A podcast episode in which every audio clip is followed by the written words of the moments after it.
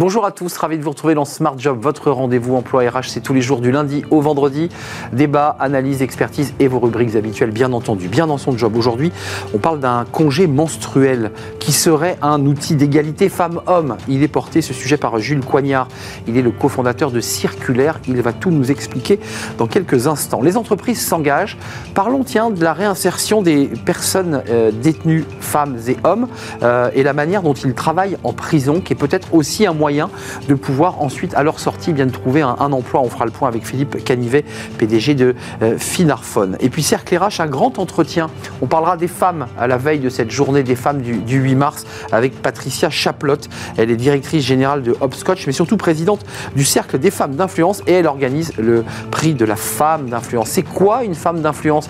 Une femme ambassadrice, une femme inspirante. On fera le point avec elle dans quelques instants. Et dans Fenêtre sur l'emploi, un chômage heureux plutôt qu'un emploi triste. C'est un très beau punchline. On essaiera d'y voir plus clair avec François Moreau, secrétaire général de Randstad. Voilà le programme. Tout de suite, c'est bien dans son job.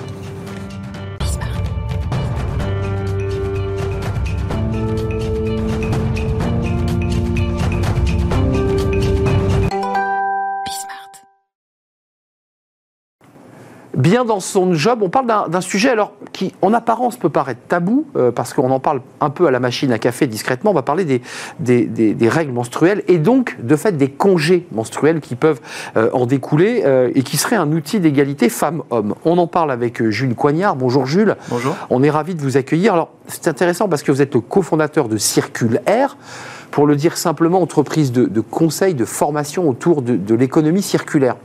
Et vous avez décidé de, porter ce sujet euh, et, de communiquer et d'en parler. Éloigné ou pas du cœur de métier de votre activité? Alors éloigné, oui et non. Euh, en apparence, ça l'est. Ça, peut sembler l'être, puisque nous travaillons donc effectivement sur l'économie circulaire, donc qui permet de réduire l'utilisation de ressources, réduire la production de déchets, donc euh, de travailler notamment dans, la, dans le cadre de la transition écologique. Mais je pense qu'il y a un lien quand même quelque part, puisque la transition écologique doit s'accompagner euh, d'une transition sociale finalement, donc doit faire la part belle euh, à la partie sociale. Et je pense que c'est important pour nous, entreprises de transition écologique, d'être aussi euh, exemplaires, ou en tout cas de se poser les questions de ces sujets. ça veut dire qu'il y a un lien direct entre l'action que l'on mène pour sauver la planète et la manière dont on accompagne les êtres humains. C'est ça que vous nous dites. Tout à fait. Et, pour vous, les deux vont de pair. On ne les dissocie pas. Non, ah bah, je pense que ce serait une erreur de les dissocier. Les deux doivent aller ensemble. et c'est de plus en plus d'ailleurs c'est encore plus flagrant quand on se rend dans les pays émergents. Et vous avez donc décidé, euh, d'une manière très pionnière, je rappelle que vous avez été, euh, j'imagine, un jeune cadre, parce que vous êtes jeune encore chez Airbus, vous êtes parti au Mexique, vous avez bourlingué, et puis vous avez créé votre entreprise qui a 34 collaborateurs et qui, fait du conseil et de l'accompagnement. Pourquoi ce choix d'avoir créé un congé menstruel? Alors le congé menstruel, euh, déjà pour le définir très brièvement, c'est une période pendant laquelle un collaborateur euh, peut prendre un jour de congé, un ou plusieurs d'ailleurs, qui soit rémunéré ou non. Collaboratrice en l'occurrence, en l'occurrence, une collaboratrice. Tout à fait. Euh, euh, dans le cadre de, dans le cadre de, son, de ses activités. Euh, en fait, c'était remonté par une de nos collaboratrices en 2020. en fait, elle s'est renseignée sur le sujet. Elle était elle-même victime de règles douloureuses. Il y a différents pays en fait qui ont mis en place des législations sur le sujet. Le Japon était le premier pays en 1947 de mettre une loi sur le congé menstruel. Et ensuite, ça a été suivi par des pays asiatiques, par la Zambie également, et plus récemment par l'Espagne. Il y a oui, deux semaines. Vu. Absolument. voté donc une loi sur le congé menstruel. Et donc on s'est dit que c'était un sujet important à porter. notre DRH, Stéphanie Talévis, a du coup approfondi la thématique. Euh, parce que euh, là, on parle de règles, mais là, on parle de règles douloureuses qui, portent le noms précis, très scientifiques, qui sont des souffrances atroces euh, que traversent ces femmes. Ça veut dire quoi? Ça veut dire que vous attendez d'elles qu'elles vous apportent la preuve médicale. vous êtes sur la parole et quelqu'un vous dit Moi, c'est pas possible que je puisse travailler dans cette période-là. Comment ça se passe, ça? Parce que c'est pas si facile de le dire. Alors déjà, si on se base sur les études, il y a à peu près 84% des femmes qui connaissent des règles avec des douleurs et 14% d'entre elles qui sont totalement invalidées pendant cette période, donc qui ne peuvent pas vaquer à leurs occupations quotidiennes. Donc fort de ce constat, on s'est dit que dans un cadre d'équité justement homme-femme, on avait besoin d'adresser ce sujet. Alors chez nous, comment ça fonctionne? En fait, euh, un jour par mois, euh, les femmes peuvent poser un congé euh, menstruel sans aucune preuve médicale euh, uniquement sans déclaratif, sans aucun justificatif. Et en plus, ça s'accompagne d'un. En fait, pour que ça fonctionne, on, pourra revenir sur les conclusions, mais ça doit s'accompagner d'un dispositif un peu plus large, évidemment d'un climat de bienveillance, de communication interne, et également de télétravail, qui peut être aussi un outil intéressant, euh, de se dire, je peux faire du télétravail et en dernier recours, je peux avoir l'utilisation du congé menstruel. Ça c'est intéressant parce que la difficulté c'est de prendre les transports, c'est de souffrir, c'est d'avoir une tête, parce qu'on est souvent extrêmement fatigué devant ses collègues. Donc vous dites quoi Le sas de transition avant l'arrêt, c'est de pouvoir aussi demander de travailler de chez soi. C'est ça l'idée. Hein. Tout à fait. En fait, euh, il y a six mois, euh, on a fait un atelier. Ça faisait deux ans qu'on a mis en place le congé menstruel avec les femmes justement de circulaire. il, y en a, il y en a 22 sur 34 pour comprendre justement un petit peu quelle était la limite de ce modèle, pourquoi ça fonctionnait, qu'est-ce qui fonctionnait pas. Euh, et en fait, on s'est rendu compte que finalement le télétravail était quand même une super, une première première alternative. Clairement. et qu'elles étaient rassurées de pouvoir aussi avoir accès, si elles en avaient besoin, au congé menstruel. Hmm. Il y a à peu près un quart des femmes chez nous qui l'ont utilisé sur les six derniers mois. Donc vous nous dites qu'à travers cette, euh, cette innovation, là vous avez déjà un petit tableau de bord, un peu de visibilité, hmm. c'est d'abord le télétravail, et en tout dernier recours, en volume prix, c'est plutôt le, congé, c'est ça hein C'est 100% ça. Euh, donc la vraie problématique pour ces femmes qui nous regardent et qui n'ont pas le plaisir de travailler chez Circulaire, euh, c'est quoi? C'est de pouvoir proposer à leur manager, peut-être en première étape, parce que vous avez une expertise, mmh. mettez-moi d'abord en télétravail avant même de parler de congé, on est d'accord? Ah, Je pense que le télétravail, c'est déjà une première alternative qui est excellente et qui est un premier pas qui en plus, bah, notamment depuis, euh, depuis, le Covid, beaucoup plus répandu au sein des entreprises, donc il va être un peu mieux compris.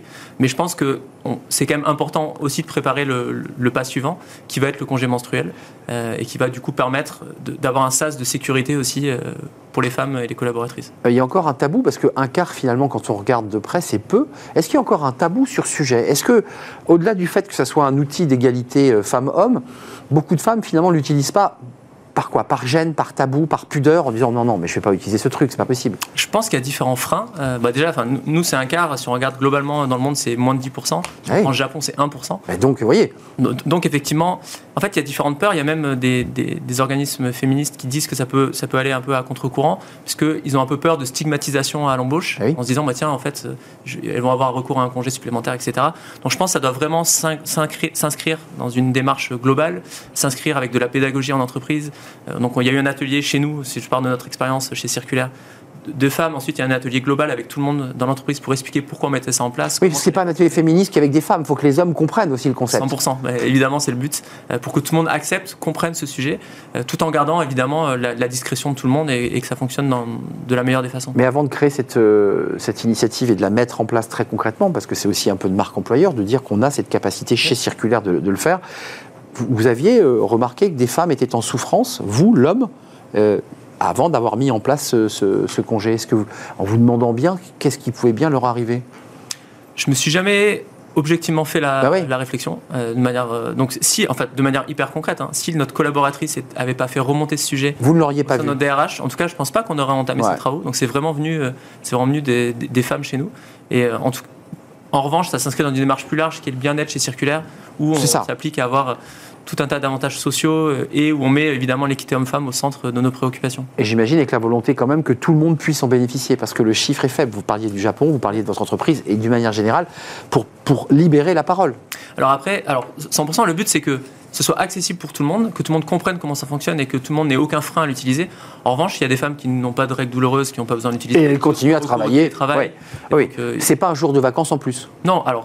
Non, mais, non, mais qu'on se le dise. Non, mais clairement pas. C'est pas le cas. Et en tout cas, chez nous, je pense pas du tout que ce soit vécu comme tel. On a la chance de travailler sur des sujets en plus où les gens sont très engagés. Euh, donc viennent chez nous par conviction. Et ont plutôt même envie de bosser, quoi. Exactement. Donc c'est pas. Il y a une urgence euh, écologique derrière et donc le besoin d'accélérer la transition hein, des entreprises dans l'économie circulaire. Et puis c'est du conseil. Il y, a des clients, il y a des exigences, il y a des calendriers. Merci Jules Coignard d'être venu nous, éclairer sur ce sujet, cofondateur de Circulaire, 34 collaborateurs, dont 22 collaboratrices. Exactement. Et, vous avez voulu dire un truc Ouais, il y a une chose, je pense, qui est importante, c'est une étude de McKinsey en 2018 qui explique que les entreprises qui mettent au cœur de leur préoccupation l'équité homme-femme ont 21% de chances de réussite de plus que les autres et globalement se montrent plus innovantes, plus résilientes aussi euh, face au changement. Je pense que c'est important de le dire aussi que ça s'accompagne de performances euh, derrière. C'est parti d'une collaboratrice vers la DRH et euh, ensuite vers les fondateurs qui ont pris à bras le corps ce sujet. C'est circulaire, le congé menstruel et ça existe dans cette entreprise. Merci Gilles de nous avoir rendu visite. Les entreprises s'engagent, notre prochaine rubrique. Ça c'est aussi un sujet sensible pour ne pas dire tabou. quand on sort de prison, comment faire pour retrouver un emploi? C'est toujours très compliqué. Euh, il y a une stigmatisation des, détenus qui sont sortis euh, et on en parle justement dans Les entreprises s'engagent.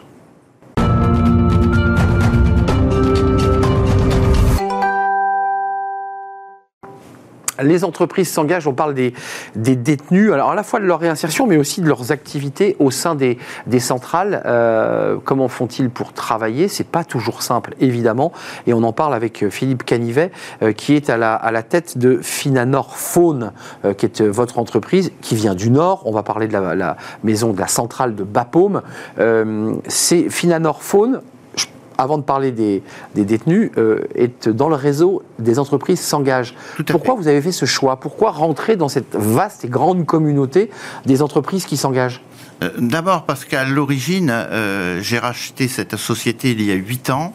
Je viens euh, effectivement d'un concessionnaire. Un concessionnaire, c'est une entreprise privée qui travaille en milieu carcéral où j'ai exercé mon dernier emploi comme salarié. Et effectivement, j'ai dans mes salariés la, la différence d'avoir énormément d'emplois francs. J'ai cinq emplois francs. J'ai deux personnes en situation de handicap, j'ai euh, deux contrats d'apprentissage, un contrat de professionnalisation. Ça fait partie de l'essence même de l'entreprise que de donner une seconde chance aux gens qui n'ont pas eu euh, l'occasion euh, ou qui n'ont pas su saisir leur première occasion hmm. de travail. La deuxième chance après, après un passage en, en prison et lorsqu'on entre en prison, là, une des choses essentielles, et on va en parler avec vous, c'est de pouvoir accéder à un emploi à la fois pour cantiner, pour avoir des revenus qui sont modestes, mais avoir des revenus. Vous avez décidé, et ça c'est intéressant, d'ouvrir huit postes au sein d'une prison, celle de Bapaume.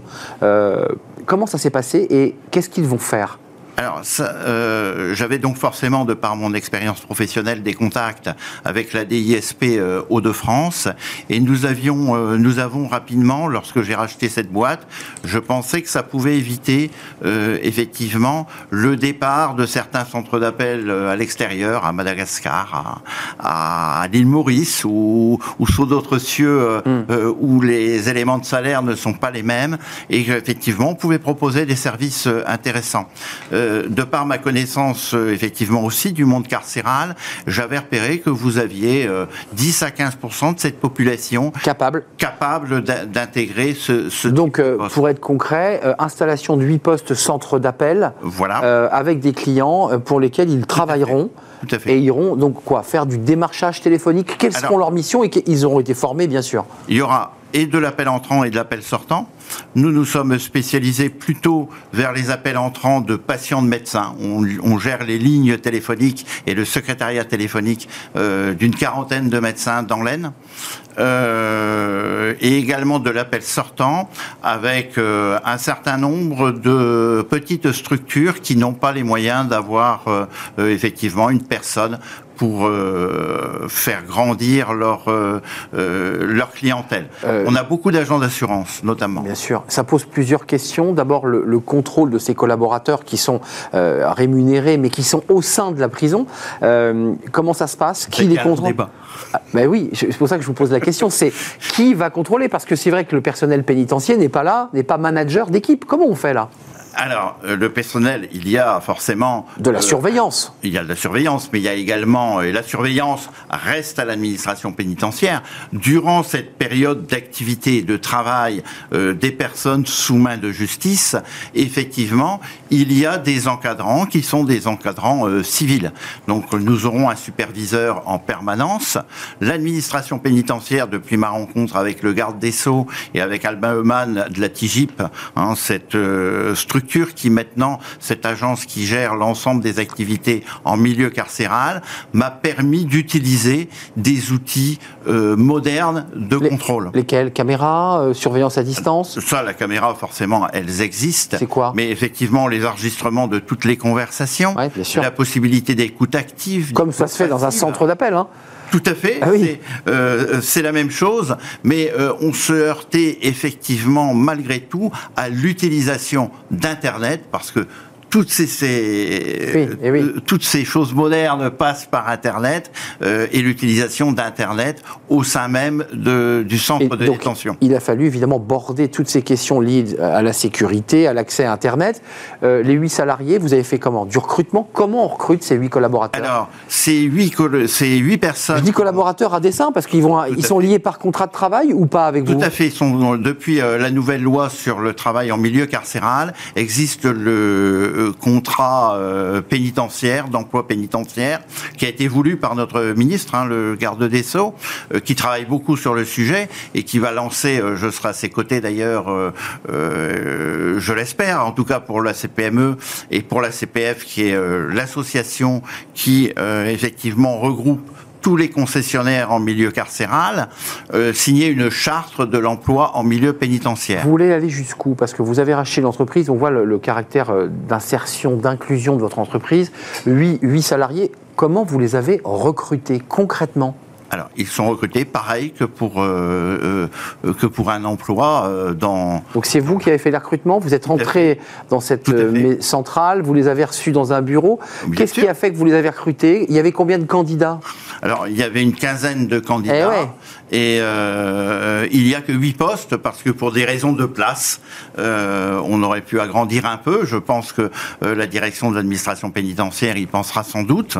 Et effectivement, après avoir passé un certificat de qualification professionnelle de conseiller à relations à distance de 455 heures, diplôme qu'ils doivent passer d'ailleurs bientôt, nous allons pouvoir les injecter dans une équipe de téléconseillers. Pour vous, c'est quoi? Ça a, été, un, ça a été un défi Parce que là, vous arrivez au bout, vous nous le présentez et vous êtes très fiers de nous le dire. Oui. Et on, on a le sentiment quand même que c'était un petit parcours du combattant. Quatre ans. Quatre ans. Quatre ans pour accéder. Donc là, là Alors, c'est vrai eu ils ont démarré ou ça, ça va démarrer là? Ça va démarrer. Ça va démarrer, ça veut dire qu'il faut installer des postes de travail, il faut les équiper. C'est c'est déjà en cours, ça. ça. Ils auront combien d'heures de travail par, euh, par jour 25 heures par semaine. 25 heures par semaine. Euh, ils seront sur, sur poste, dans un espace dédié, j'imagine. Tout à fait. Euh, et ils rentreront en cellule pour, pour déjeuner, euh, j'imagine. Oui, alors soit on, on fera du 7h30, euh, 13h. euh, En, deux- en deux équipes. Peut-être, on, on va voir. Ça, c'est ça, c'est la discrétion et on en discute avec l'administration pénitentiaire, avec la direction de l'établissement. Un dernier mot au niveau de leurs revenus pour conclure cette, cet échange et, et l'initiative que vous lancez. C'est quoi les revenus d'un détenu qui travaille en prison C'est simple, c'est 45% du SMIC. 45% du SMIC, donc sur la base de ce contrat de travail à 25 heures. Tout à fait. Donc il a euh, quoi, 850 euros par mois En, en, euh, un peu moins. Euh, 650 euros, pardon. Oui. Je calcule mal. Non, non, pas du tout. Euh, oui, à peu près ça euh, mensuellement. Alors, euh, une chose importante sur ces revenus, elles servent aussi ces revenus à indemniser les parties civiles. C'est ça. que je, je pense qu'on ne le dit pas assez souvent, parce qu'il y a, euh, moi j'étais euh, avec le garde des sceaux, euh, effectivement, avec une de très grosses entreprises du CAC 40. Je représentais la CPME puisque je suis membre de la CPME. Et ça indemnise les parties civiles Ça grâce à ça. indemnise les parties civiles. Mais les grandes entreprises ont encore du mal à aller vers le travail en milieu carcéral. C'est vrai. Mais en tout cas, bravo pour votre initiative. Vous êtes, euh, faites partie de ces, ce vaste réseau des entreprises qui s'engagent, qui est notre, notre partenaire dans, dans l'émission Smart Job, à la tête de Finanor Faune, 14 salariés en extérieur, dehors, mais, mais 8 collaborateurs qui vont démarrer euh, incessamment sous peu euh, eh bien dans la centrale, la maison euh, d'arrêt de, de Bapaume. Tout à fait. Merci Philippe Canivet et membre de la CPME, comme vous l'aurez compris. On fait une courte pause. On va parler des femmes à la veille de cette journée des femmes du, du 8 mars, avec euh, bah, une femme euh, inspirante, une femme euh, eh bien, qui a décidé aussi de, eh bien, d'accompagner et de lancer d'ailleurs des initiatives, des événements, du networking pour eh bien, donner la parole à toutes ces, ces femmes inspirantes. Euh, on en parle, c'est le cercle RH et c'est juste après.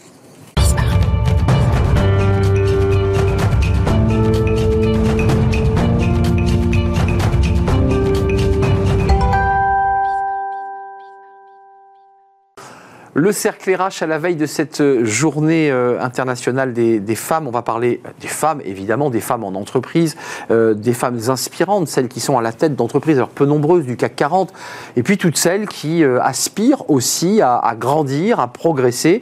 Et on en parle aujourd'hui avec Patricia Chaplotte. Bonjour Patricia. Bonjour. Ravi de vous accueillir, directrice générale de Hopscotch Décideur Oui. euh, et décideuse, j'ai envie de dire d'ailleurs. Pour l'instant, je n'ai. Vous allez rajouter décideuse ou pas En fait, c'est drôle ce que vous dites parce qu'en en fait, pour l'instant, on va se retrouver qu'avec des femmes et donc on a dit qu'on allait appeler l'agence Obscoche décideuse. Ça serait peut-être pas mal. Et que j'arrête de recruter des garçons. Voilà. Bon, bah écoutez, ça c'est dit. C'est déjà une information importante. Présidente du Cercle des femmes d'influence et prix de la femme d'influence, ça sera à la fin de l'année. C'est un événement euh, qui est important, évidemment. Et ce livre, eh ben, il a un an maintenant. Euh, égalité femmes et après. Alors, euh, égalité, une grande cause, femme, et après, homme, édition Erol. Euh, vous, vous, êtes aussi une femme engagée, euh, je dirais, dans la vie publique. c'est important de, le dire. juste un petit mot de la femme que vous êtes sur, sur cette réforme des retraites. Les femmes sont pointées du doigt. On dit, mais elles, vont avoir à subir cette réforme. Qu'est-ce que vous en pensez? Il y a évidemment euh, dans toutes les, inégalités entre les hommes et les femmes qui existent depuis, depuis des, siècles, j'allais dire. Effectivement, dans la, dans la réforme des retraites, euh, est-ce qu'on a bien tenu compte de la spécificité des femmes, notamment celles qui euh, font des enfants? Moi, j'ai une amie qui a fait quatre enfants, quatre filles. Bon, il est clair qu'il y a quatre années qui sont quand même un tout petit peu euh, mis un, peu euh, de côté par rapport à des hommes qui sont, euh, qui sont là à temps plein. Alors maintenant, il y a le congé parental pour les hommes. Peut-être que ça permettra de compenser. Certains hommes, je le vois dans la nouvelle génération, sont ravis de le prendre. Donc peut-être effectivement qu'il faudrait regarder un peu plus que la, situation de, de certaines femmes, puisqu'on y a bien des niches. Euh, pour certains métiers de pénibilité, ben, c'est pas pénible de faire des enfants, quoique, mais, pour certaines. mais ça, ça, évidemment, ça grève la carrière, ça peut la bloquer. Tout à fait. Euh, quel est votre, votre, message autour de cette question des femmes? Parce que euh, au moment où on se parle, c'est vrai qu'il reste encore beaucoup de chemin à parcourir, mais très objectivement, on a fait un peu de route quand même. Alors moi je suis plutôt optimiste. Quand même. J'ai envie de vous dire, on a fait de la route. Hum. Si on veut voir la bouteille à moitié vide, on peut la voir toute notre vie. Si on veut la voir à moitié pleine, je pense qu'il y a des choses qui se font. Il y a des choses qui se font bien. Euh, on a vu l'avènement des réseaux sociaux qui ont leur, euh, leur dérive, mais qui permet aussi à des femmes de dénoncer un certain nombre de choses alors qu'elles ne pouvaient pas le faire et que c'était compliqué. On voit que même s'il y a encore des progrès à faire, l'écoute. Euh, j'ai remis un prix à une femme qui est commandante gendarmerie qui développe l'écoute des femmes dans, quand une femme pousse la porte d'une gendarmerie pour essayer d'être écoutée le mieux du monde quand elle a subi des agressions sexuelles. Donc, et il y a des gendarmeries qui, où on écoute moins bien. Donc, donc voilà, il se passe des choses. Je vais, je vais parler, puisqu'on va parler job et économie, Marie-Pierre Rixin, jeune députée, avec tout le travail qu'a fait Bruno Le Maire, Olivier Député de l'Essonne.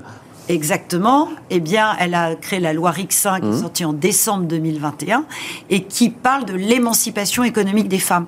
Finalement, une femme, si elle veut pouvoir choisir sa vie et être libre, bah, il faut qu'elle travaille, qu'elle gagne son argent, qu'elle puisse partir. Et quel est son compte en banque euh Alors, vous connaissez le sujet du compte en banque. Bah oui, ça, ça paraît comme ça être euh, picrocolin, mais c'est essentiel. Bah voilà. Peut-être qu'il faut le redire. Redites-le. En fait, aujourd'hui, en 2023, vous avez des femmes qui versent leur salaire sur le compte du mari il y a des femmes qui n'ont pas de compte en banque personnel, voire qui n'ont pas de compte joint.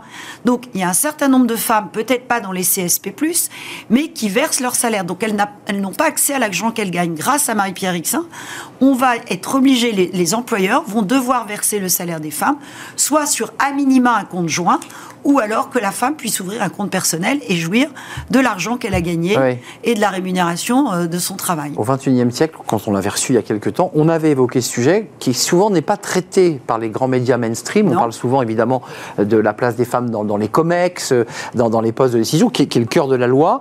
Euh, les entreprises qui sont concernées par rapport à leur taille, mais jamais on ne traite ce sujet qui paraît essentiel pourtant. dans les violences faites aux femmes, quand les femmes veulent quitter un foyer euh, dit violent, bah, il faut qu'elles puissent avoir accès à leur argent. Si elles n'ont pas accès à leur argent, comment voulez-vous qu'elles arrivent à partir? Donc ça, ça va être corrigé grâce à Marie-Pierre Rixin, et ça, c'était déjà une belle initiative. Alors des écarts de salaire qui se réduisent, parce que d'une manière très générale, on parlait de 24%, mais quand on analyse de poste à poste, on est à 5% d'écart. C'est ça C'est le chiffre aujourd'hui qui, qui, est utilisé. Vous avez eu un pied en politique et un pied dans l'entreprise, et vous avez toujours ce pied en entreprise. Vous êtes directrice générale de Hopscotch, décideuse. Décideuse. C'est imminent. Euh, c'est quoi le plus dur euh, quand on est une femme? C'est de faire carrière et de pouvoir progresser et développer ses talents en entreprise ou c'est de développer ses talents en politique? Je crois que les deux métiers sont, sont difficiles. Alors, je n'ai jamais eu de mandat euh, jusqu'à maintenant. J'ai beaucoup travaillé avec des hommes et des femmes politiques, mais j'ai vu un peu de près. Oui, vous avez travaillé dans les cabinets avant votre carrière. Dans les, dans les cabinets. En 95. Exactement, en 95 avec Jean-Claude Godin, avec Dominique Perben quand il était ministre de la Justice. Donc, c'est des gros ministères égaliens. Bah, c'est très, très difficile. Et je vois, j'ai quelques amis ministres, notamment Olivia Grégoire, que je connais depuis longtemps, mmh. Marlène Schiappa. Au PME. Voilà, la, vie de, la vie de femme est compliquée dans les cabinets ministériels. Vous êtes sous les feux des projecteurs tout le temps, tout ce que vous faites. L'amplitude horaire. Et non mais parlons-en parce que l'amplitude horaire est énorme, est énorme. C'est très compliqué. Quand euh, Yael Braun-Pivet est devenue présidente de la commission des lois, première femme présidente de la commission des lois, il y a eu une polémique où elle disait que le mercredi, bah, elle aimerait mieux s'occuper de ses enfants. Elle famille nombreuse, me semble-t-il, Yael voilà, Braun-Pivet. Exactement. Euh, donc Yael a été extrêmement critiquée par euh, les, hommes qui étaient en place depuis longtemps et qui ne concevaient pas, qui trouvaient ridicule qu'une femme puisse éventuellement ne pas siéger un mercredi après-midi. Mais Patricia, quand même, euh, vous qui à la fois avez ce prix, qui, valorisait des, femmes d'influence, mais qui avez ce cercle de, des femmes, quand vous êtes dans des discussions hors caméra, dans l'intimité de ces moments, qu'est-ce qu'elles vous disent de leurs difficultés? Alors, les femmes euh, qui sont chefs d'entreprise, les femmes dans les grands groupes, euh, collaboratrices d'un grand groupe, ça n'a rien à voir avec les femmes. Voilà, c'est pour ça que j'ai créé le cercle des femmes d'influence. J'allais au Women's Forum, je croisais des femmes géniales, mais qui, étaient toutes dans des très grandes entreprises, qui plutôt protégées, on va dire. Plutôt protégées, même si quand on décide de, d'évincer Virginie Morgon, ça se fait en un week-end. On lui demande de faire trois cartons et le dimanche. C'est exact, très brutal. Donc, donc ça peut être très très brutal et très violent. Mais quand on est euh, petit entrepreneur entre la TPE et les, ETI, e euh, moi j'ai des femmes qui sont chefs d'entreprise, d'entreprises de, entre 100 et 500 salariés. Bah, c'est très dur parce que là aussi vous avez l'exercice du pouvoir qui est difficile. Moi j'ai une femme qui me dit, mais un jour j'ai renégocié un prêt et j'ai emmené un de mes collaborateurs homme parce que le banquier il comprenait pas. Enfin il regardait l'homme quoi. Il regardait l'homme, regardait pas. C'est vous le patron. Euh, Julia Bijawi pour ne pas la citer qui a créé aussi Frichti, racontait que sa première levée de fonds et on est dans les années 2020, on n'est mmh. pas euh, en 1960. Hier. Ben, elle dit qu'elle a emmené son compagnon avec lequel elle avait créé l'entreprise pour sa première levée de fonds. La deuxième, elle l'a faite toute seule. Vous, soulevez d'ailleurs, Patricia Chaplotte, un vrai sujet sur les levées de fonds des, des, femmes les entrepreneurs. Levées de fonds, on voit qu'il y très compliqué. à la banque. Euh, là aussi, c'est quelquefois plus compliqué. Puis, je vais, je vais être caricatural, mais l'homme, il dit bon, attendez, vous, j'ai un super projet, j'ai monté une super boîte, il me faut 4 millions, 5 millions, vous allez voir, vous n'allez pas regretter d'avoir mis votre argent chez moi. Et les femmes, j'ai monté une petite boîte, je pense que ça peut marcher, etc. etc. On n'est pas du tout dans le même wording, on n'est pas du tout dans cette assurance voilà, qu'on n'a pas, on est nos, propres ennemis, et de temps en temps, il faut, alors certaines le, font, d'où l'intérêt d'avoir créé ce club de femmes entrepreneurs, parce qu'il faut s'aider, parce qu'on y passe nos journées, parce que euh, ça prend du temps, parce qu'il y a encore des hommes qui qui disait moi aussi j'ai ma boîte, tu devrais t'occuper de tes enfants. Si toi aussi tu montes ta boîte, ça va être compliqué. Oui, mais mais, mais voilà. C'est une question de veille de, 8 mars. Et, ce 8 mars m'embarrasse toujours parce qu'on a l'impression qu'on parle des femmes que le 8 mars, puis après on les oublie. Mais qu'est-ce qu'elles ont de particulier, les femmes? Moi j'en ai croisé beaucoup, des femmes entrepreneuses sur ce plateau. Qu'est-ce qu'elles ont de différent des hommes? Vous le disiez tout à l'heure, presque sociologiquement, il y a, elles sont traversées par le doute, elles sont parfois plus hésitantes, mais souvent très pugnaces. Qu'est-ce qui les différencie des hommes? C'est marrant parce que j'ai écrit une tribune qui, je pense, sera publiée peut-être la semaine prochaine sur la différence des femmes quand elles viennent voir une agence de com. Les femmes entrepreneurs. Vous les accompagnez Parce que moi, je les accompagne. Et c'est vrai que les hommes ont cette, cette force peut-être cet ego que, que les femmes n'ont pas en disant de toute façon ma boîte elle est super, euh, j'ai fait un truc donc il faut que je sois présent dans les médias, quel plateau de télé vous allez me proposer, etc. etc. C'est quoi le plan média? Les femmes, avant de parler du plan média, elles expliquent leur boîte, elles expliquent leur projet, voilà où j'en suis, voilà les thèmes hmm. sur lesquels j'ai envie de porter ma parole parce que je pense que j'ai quelque chose à dire sur ce sujet-là. Donc je suis légitime et je suis capable de vous le dire. Les femmes vont d'abord chercher la légitimité du fond en disant bon donc, je viens vous voir parce que j'aimerais bien faire un peu de relation avec la presse, éventuellement parler à certains politiques parce que je pense que j'ai quelque chose à dire sur ce sujet. Euh, moi, j'ai vu une femme qui est nommée à un poste très haut, femme à haut potentiel, voilà, avec des diplômes de grande école, qui me dit oh, ça m'embête qu'il y ait des papiers sur moi tout de suite.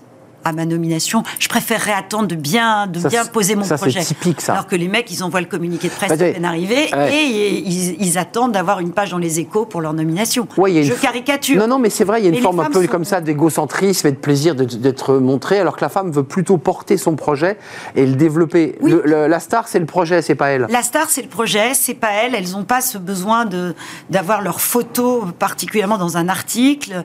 Euh, voilà, certains le demandent. Est-ce qu'il y aura une photo de moi Est-ce que vous avez la bonne photo, etc., etc. Les femmes aussi, mais c'est pas c'est pas systématique. Mais euh, Il y juste a un- une petite différence d'approche. Vous évoquiez les diplômes tout à l'heure des femmes et, et presque le syndrome de l'imposteur, c'est-à-dire l'idée de, et on en a reçu des associations qui les accompagnent sur j'ai envie, j'ai une idée, j'ai l'idée, mais c'est pas pour moi. Ça, ça existe Oui. aussi chez les femmes. C'est-à-dire, elles ont des diplômes, tout, tout est bien, mais elles se disent c'est pas pour moi ça. Mais oui, il y en a Et presque mon mari acceptera pas. que je citerai pas, qui est numéro 2 dans une boîte, et elle dit à son mari le soir, dis donc, ils m'ont demandé de trouver le numéro 1, parce que le numéro 1 s'en va, etc. Donc, euh, j'ai cherché deux, trois CV, j'ai pensé à un tel, à du Ça, c'est drôle. etc. Et son mari la regarde, il dit, t'as Mais- pas pensé à quelqu'un d'autre? Euh, Non, je Non. vois pas. À, à qui tu penses? Bah, À toi. À toi, ouais. Et c'est son mari qui, le soir, lui a dit. Bon, et bref, elle a fait son chemin, elle, a- elle s'est fait violence pour présenter sa candidature, et on l'a prise. Mais elle n'y pensait même pas. Mais euh, ça, c'est quoi? Enfin, c'est un peu profond ce que vous décrivez là, euh, au- au-delà du une caractère. femme d'une- d'une- d'envergure. au-delà du caractère anecdotique, euh, mais ça, ça dit quoi de notre société? C'est quand même le chemin qui nous reste à parcourir, quand même ça. Des femmes qui prennent conscience et confiance de leur potentiel. Alors, c'est- il y a quand même du positif, puisque vous voyez qu'il y a un peu plus de femmes aujourd'hui dans les grandes entreprises. Clairement. Mmh. Estelle Markinov, Christelle Hindemar. Deux entreprises. Voilà, euh, la dirigeante de Sodexo, etc., etc. Moi, je viens de rencontrer une femme géniale, qui est la, la nouvelle présidente des experts comptables. Les experts comptables, ils sont, je sais plus combien. Tout à fait. Bah, bon, bah, elle vient d'arriver. Euh, bah, c'est vrai que pour l'instant, on ne parle pas d'elle. Il y a eu trois lignes et demie euh, quelque part pour annoncer ça. Voilà, donc là, mais je lui dis, mais faut, faut y aller, quoi. Vous êtes. Donc, il y a, y a des femmes qui arrivent quand même. Je pense que les choses s'améliorent. Il y a eu, euh, je crois, un papier. euh, pour ne pas le citer dans le Parisien, qui montrait un peu euh, les femmes qui commençaient à arriver à la tête de grandes entreprises, pas que du CAC 40. Ça reste faible encore. hein. Ça reste faible, euh, mais quand elles y sont, euh, quand elles y sont, euh, moi je, suis très contente d'avoir des clientes femmes euh, parce que justement j'ai envie, à travers aussi mon métier chez Hopscotch Décideur, de pouvoir valoriser ces femmes, de les faire exister et qu'on les voit dans les médias. Avant de nous quitter, on parle de ces femmes qui, qui, euh, veulent prendre leur place et elles le méritent par leur talent, par leur qualité, par leur diplôme. Euh, C'est quoi une femme inspirante? Parce qu'il y a aussi des femmes qui doivent jouer des rôles modèles. On a ces femmes entrepreneuses. Ce sont des femmes inspirantes. je vais Elles doivent. refaire- euh, Je vais refaire la pub de mon Bah, livre allez-y. qui est sorti il y a exactement un an, où j'ai interviewé dix femmes et dix femmes qui ont été premières quelque part dans leur métier. Exactement. 10. On- le salon de l'agriculture va se terminer, mais j'ai interviewé Christiane Lambert, la pré- première femme présidente de la FNSA et qui cède son poste, hein, d'ailleurs. qui cède son poste. Mais elle dit, et c'est la tête de chapitre, je suis plus une femme de devoir que de pouvoir. Bon, voilà, j'ai interviewé Delphine Ernotte, première femme présidente de France, France Télévisions, réélue. Anne-Marie Drac, elle a été la première femme présidente de la RATP, première femme de la SNCF. Et elle me dit, Et ministre de- des Transports Ministre des dans une vie euh, avant. Bon, et elle, elle n'est pas très connue du grand public. Et là, elle nous avoue, en disant dans le livre, c'est écrit, bah, finalement, je me suis pas occupée de ma com. Je pensais que de bien faire mon boulot, ça suffisait. C'est vrai, elle était comme ça, Anne-Marie Drac. Anne-Marie Drac est une femme extrêmement discrète, Discrète. brillante. Elle a fait un super job. Euh, donc c'était intéressant aussi que, que la première femme présidente du musée du Louvre, Laurence Descartes, le plus grand musée du monde. Quand je l'ai interviewée, elle avait plus de 200 demandes d'interview du monde entier. Elle m'a dit, je n'en donne aucune. Je veux d'abord parler à mon personnel et puis je veux fi- finaliser mon projet. Le projet a été finalisé puisque si elle a été nommée, c'est qu'elle avait un projet pour le Louvre. Euh, mais je ne ferai pas d'interview tout de suite. Et vous Voilà. remarquerez que c'est une femme Très extrêmement discrète dans les médias depuis. Extrêmement discrète, mais hyper compétente. Voilà. Non, Donc, euh, Mais à contrario, parce que là je m'adresse à la communicante, euh, on a sur ce plateau des femmes inspirantes. Je- on a reçu récemment Elisabeth euh, euh, Moreno qui est Oui. venue nous parler de son histoire, de son parcours, de sa vie personnelle. Est-ce qu'il est quand même important de communiquer sur son histoire, non pas pour se vanter, mais pour donner envie peut-être à des jeunes issus de, Bah, de quartiers plus défavorisés de se dire mais c'est possible, on peut le faire. Moi, je, je suis née dans l'Aisne, j'ai habité au fin fond du Berry. Mon père était dans la marine, donc il y a un centre de transmission marine qui s'est construit dans le Berry, chercher le RR. Ouais. Et je suis arrivée à Paris, je connaissais personne.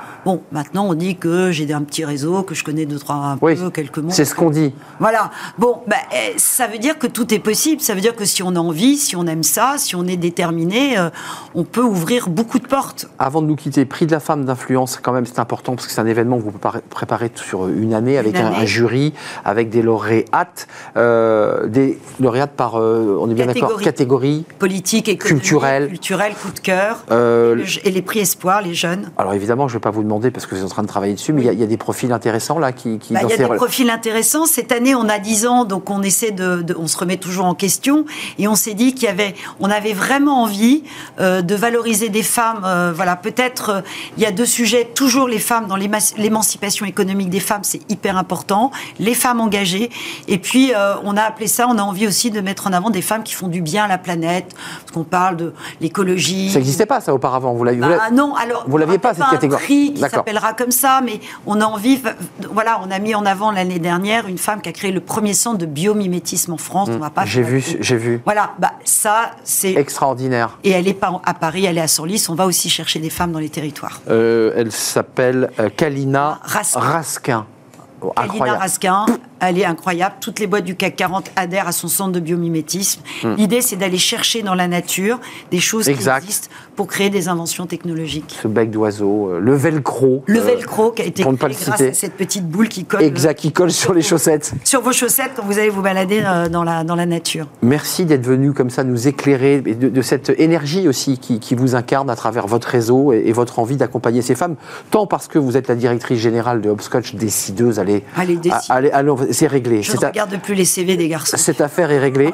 Euh, et parce que aussi présidente du, du cercle euh, des femmes d'influence et du prix de la femme d'influence, ce sera euh, dans quelques mois, un peu plus tard. Égalité femmes-hommes, édition Erol. C'était votre livre, Patricia Chaplotte. Merci d'être. Bah, merci de m'avoir invité. À très bientôt. C'est un vrai plaisir. On termine notre émission avec Fenêtre sur l'emploi et on accueille notre invité.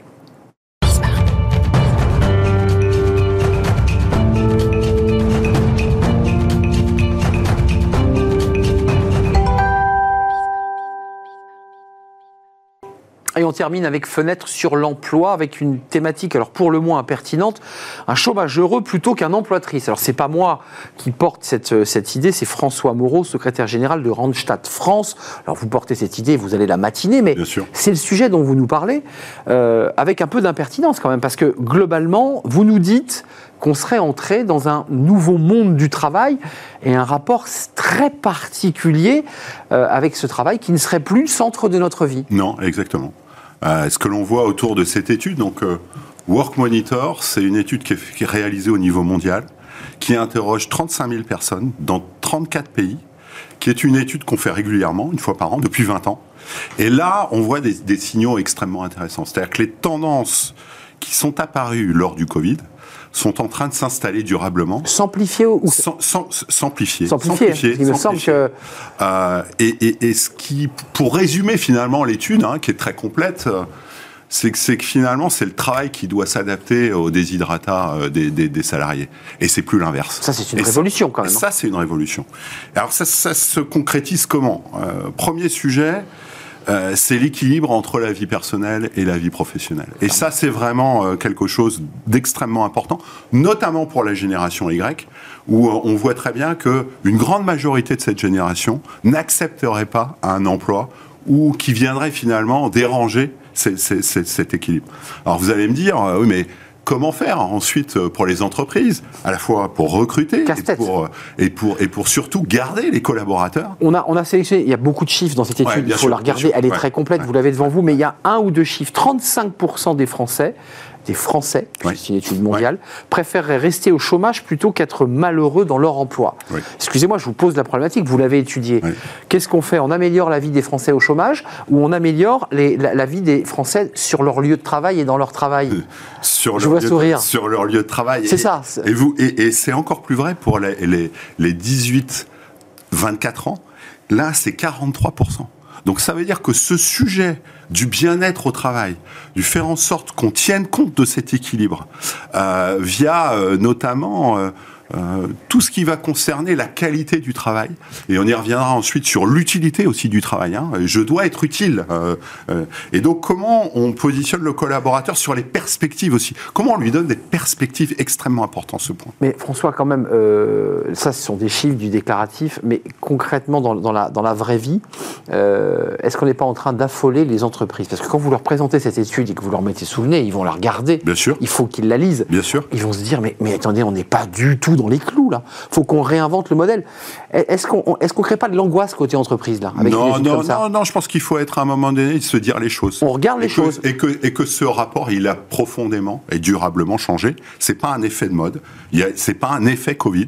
C'est qu'aujourd'hui le rapport des salariés vis-à-vis du travail a profondément changé. Et donc il faut en tenir compte et sortir du cadre. Imaginer hein, des modes de, de, de fonctionnement un peu différents que ceux qu'on avait l'habitude pendant des décennies d'avoir. Alors pour rester et sortir la question du chômage quand même, réfléchissons, il nous reste un petit peu de temps. Bien sûr. Qu'est-ce que l'entreprise doit réinventer ou tout simplement inventer pour permettre à ses collaborateurs de dire, bah, de pas, de dire, moi je suis bien au travail, j'y vais avec plaisir, et on m'a écouté dans mes demandes. Qu'est-ce qu'on doit inventer?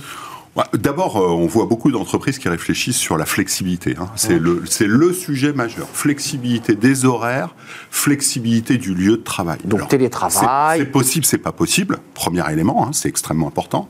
Mais euh, on voit que, notamment les femmes et aussi les jeunes, la flexibilité des horaires, c'est vraiment quelque chose qui est fondamental. Et donc là encore, comment l'entreprise réussit ce pari d'apporter de la flexibilité. Alors, on a tous en tête que dans les travails de bureau, ça peut être possible. Euh, dans les travails de production, c'est beaucoup plus compliqué. Clairement. Euh, et donc, comment on ajuste avec des initiatives comme par exemple aussi la semaine de 4 jours qui permet. Hein, elle avance celle-là Elle avance. En France et dans le monde elle avance, elle avance en France et dans le monde. Notamment, il y a eu des, des expérimentations en Grande-Bretagne qui sont regardées de, de, très près, de quelques entreprises en France. Mais à mon avis, c'est un des sujets, notamment pour ne pas avoir de fracture sociale entre l'école blanc et l'école bleue. On l'a traité l'étude anglaise qui est sortie il y a quelques semaines. Alors c'est vrai qu'ils avaient évoqué un énorme panel, il faut quand même le reconnaître, le panel n'est pas énorme, mais en tout cas sur ce panel en Grande-Bretagne, hein, les résultats, hein. plus de 85%, je crois qu'ils disent, bah, nous on va, on va opter. Euh, ça c'est une évolution, ouais, c'est une évolution. Mais quand même, nos dirigeants, là, ceux qui nous regardent se disent, mais attendez, on n'est pas du tout prêt.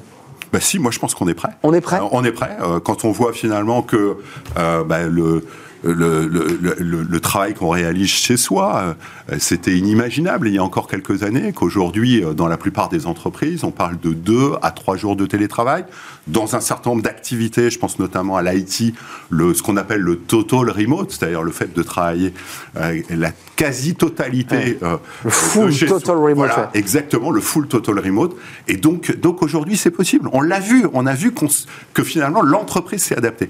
Et il y a peut-être un point aussi intéressant c'est que dans cette période inflationniste où les salariés sont quand même très inquiets sur leur pouvoir d'achat, à juste titre. Ils s'interrogent aussi sur le, rôle de l'entreprise et comment l'entreprise peut continuer à les aider. L'entreprise les, avait aidés pendant le Covid. Et là, les entreprises doivent aussi, euh, en tout cas c'est le déshydratat des salariés, donner un coup de pouce supplémentaire. Et on le voit dans le cadre des NA. On leur demande beaucoup aux entreprises. Hein. C'est vrai. C'est vrai que la haute est pleine. Merci François Moreau, secrétaire général de Randstad France. Allez voir cette étude. Elle est sur le site de Randstad. Très détaillée, hein, évidemment on, a fait un digest euh, au cours de cette, euh, cette séquence fenêtre sur l'emploi. Merci, d'être venu nous rendre visite et de nous éclairer comme à chaque fois. C'est la fin de notre émission. Merci à toute l'équipe. Nous sommes un tout petit peu en retard. Merci à Raphaël pour la réalisation. Merci à Thibaut pour le son. Merci à Nicolas Juchat, évidemment, qui m'accompagne et qui est dans mon oreille. Et merci à Laurelène pour l'accueil invité. Je vous dis à très très bientôt. D'ici là, portez-vous bien. Bye bye.